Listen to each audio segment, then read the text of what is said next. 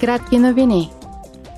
Подкомисията по правата на човека на Европейския парламент проведе дебат тази седмица относно нарушаването на международното право и правата на децата от Украина, принудително депортирани или задържани в Русия.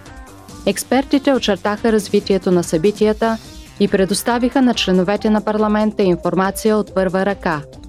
Беше обсъден и въпросът за положението на украинските цивилни лица, незаконно лишени от свобода и изтезавани в Русия и окупираните територии на Украина. Парламентарната комисия по околна среда даде тази седмица положително становище за амбициозно намаляване на емисиите на флуор, съдържащи парникови газове. Стремежът е да се допринесе допълнително за постигането на целта на Европейския съюз за неутралност по отношение на климата.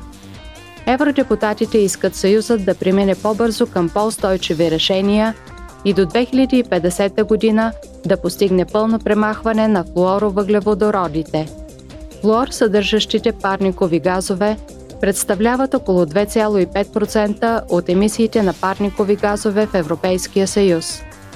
Те имат обща употреба в уреди като хладилници, климатици и термопомпи, както и в противопожарната защита. Парламентарната комисия по международна търговия проведе вчера изслушване на тема Изграждане на надежни, устойчиви и конкурентни вериги за доставки на суровини от изключителна важност.